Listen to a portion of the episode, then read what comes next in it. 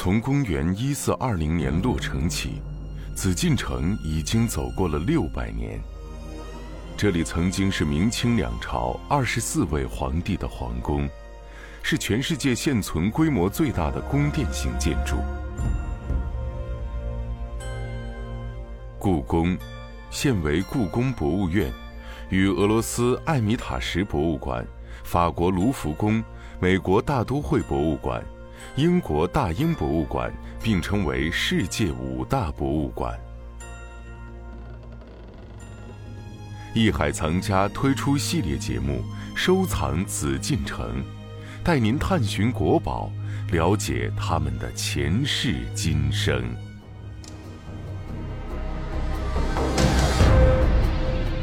收藏与艺术的世界。世界的艺术与收藏。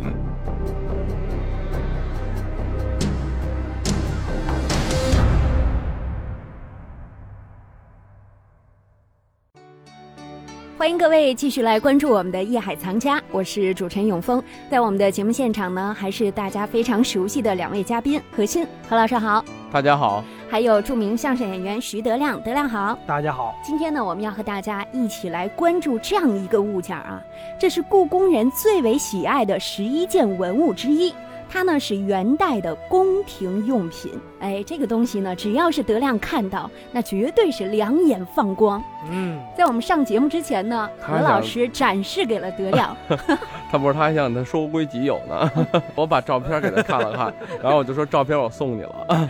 然后呢，这个物件呢，您得去外面淘去，让他心驰神往啊。不是，他说了，那天他碰见了一个几千块钱，他准备收回来。如果有戏吗？准备一万块钱收的话，我就几千块钱把它收回来。从中再祈祷，谋点利是吗？但是这事儿不太可能发生的。我们今天说到的这个呢，是掐丝珐琅缠枝莲纹象耳炉。首先呢，我要跟大家说一说，我们今天最主要要向大家分析和大家一起来了解的，就是这个掐丝珐琅。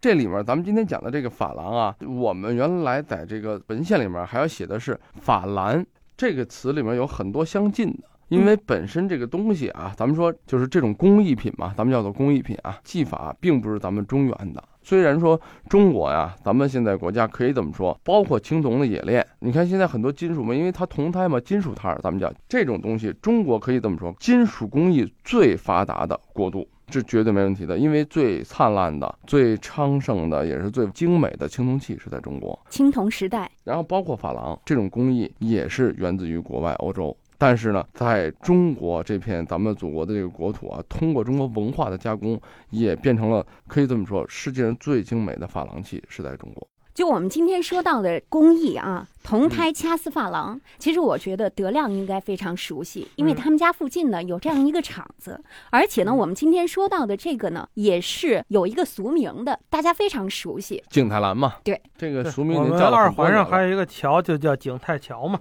就是因为在北京珐琅厂旁边。恐怕现在这个珐琅啊，虽然有珐琅厂了，恐怕也远远没到继承了工艺或者复兴这个阶段。我觉得啊，远远差太多了。你有没有去参观过？我还真没有。去参观过，它倒是有开放，比方说什么时间固定可以让人去参观这个工艺制作技艺。反正我看应者寥寥。另外还有一点呢是什么呢？就是从新式的东西也可以看出来，比如说你看到新的核桃，现在大家伙都开始玩了啊，一个核桃多少钱？几千上万了。相关的老核桃一定会贵。这个新的开始玩珠子了，天珠什么这个玛瑙啊，什么这个蜜蜡，一定会把老的件带起来。但其实呢，老的应该比新的贵。但是现在是新的由新人做的嘛，它有这个呃人工啊各方面的，所以新的肯定件要先起来，再把老的再往上带。好像我们就是新的景泰蓝工艺，在我们现在的那个拍卖会上，甭管大拍小拍，好像都几乎见不到。所以这就说明这个工艺恐怕还远远没到复兴的时候。我得给这个德亮啊，稍微的呢，就是有点普及点知识，没关系，不是普及啊，交流啊，就是为什么呢？这里面有些原因啊，嗯，就是首先呢，因为这个景泰蓝啊，这个掐丝珐琅这个工艺啊，在以前来讲并不是很简单的，嗯，而且是成本也很高的。非常高，因为金属嘛，嗯，所以说不是老百姓能玩的。现在流行很多玩珠子、玩镯子，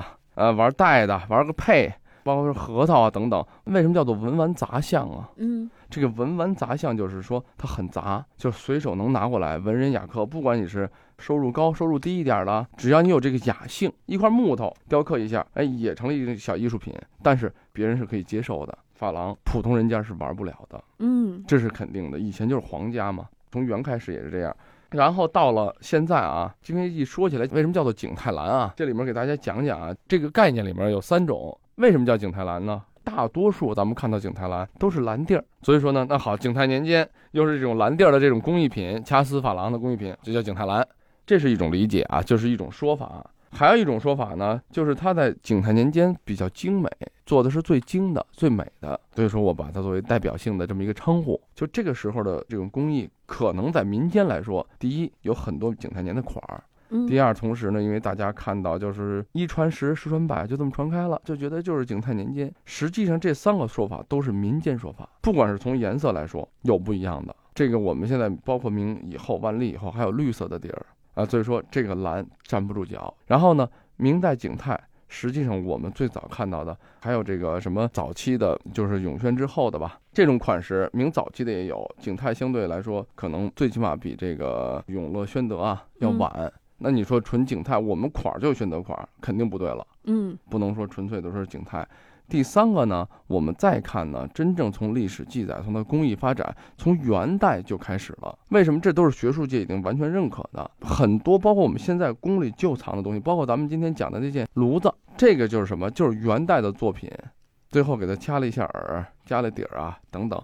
变成了明代了，对吧？嗯，那也就是说，实际上元代的时候就已经很成熟的技术传到了中原了。所以说呢，从学术来说，我们只能说是俗称，就是像宣德炉一样，我们叫宣德炉，但是没有一件东西真正能确切的按档案、按历史说这就是宣德年间我烧的那个炉子。但是我们把现在的铜炉、香炉，只要这个形制的，不管你是明的，不管你是清的，嗯，不管你是现代的，我们都叫宣德炉。如同景泰蓝这个称呼是一样的，所以说咱们大家要把这个概念捋清楚，这是第一点。第二点呢，德亮也确实啊，从这个，因为他是在这个咱们说收藏界也算是个玩家，那所以他肯定很接触这市场，嗯，那他就会说，哎呀，确实现在好像景泰蓝这个市场不是很热，为什么？因为如果咱们大家翻看一下以前的拍卖图录，也就了解到啊，就是真正的老的倒带的景泰蓝，它的价格还是很高的，嗯，就像咱们说了，明清最好的官窑是一样，那明清官窑的价位就在这千万以上，也就是说一般人是玩不了的。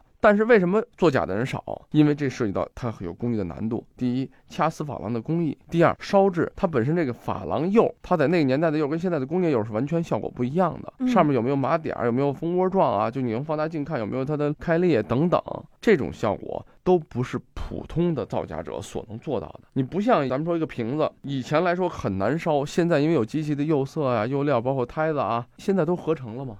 所以说这个造假的成本。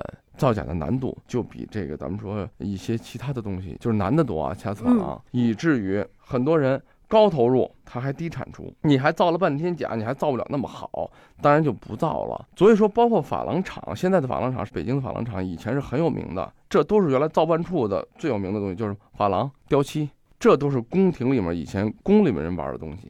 但是确实，这种传统的工艺，由于市场热度不够，是因为它比较高端，比较少众。然后老东西流失的流失到国外了，进入博物馆级了。很多的时候，老百姓手里都没有几件。嗯，而现在的新的工艺水平，因为热度不够，你的资金投入肯定必然不够。有多少年轻人真正能踏踏实实静下心来去画这个珐琅？因为真正搞这个艺术、搞这个技术是很枯燥的。我相信啊，永丰呢，首先能告诉咱们这个珐琅，咱们说这些景泰蓝的制作工艺，了解工艺。咱们就知道为什么它会有这么难，嗯，为什么就会能产生这个市场的热度不够？老东西居高不下，新东西如果没有很好的群众的这种收藏的基础。你这个技术你肯定提高不了，因为新的不如老的呀。对对对，制作工艺非常的复杂。首先就分为七步，一开始呢需要制胎，然后接下来呢是掐丝，要将这个压扁的铜丝呢按照设计的纹饰粘牢在这个胎体上。接下来呢就要烧焊了，再其次就是点蓝，之后呢是烧蓝，还有就是磨光，其次呢就是镀金。制作工艺呢既运用了青铜工艺，又利用了瓷器的工艺，而且呢还引进了传统的。绘画呀，还有雕刻技艺，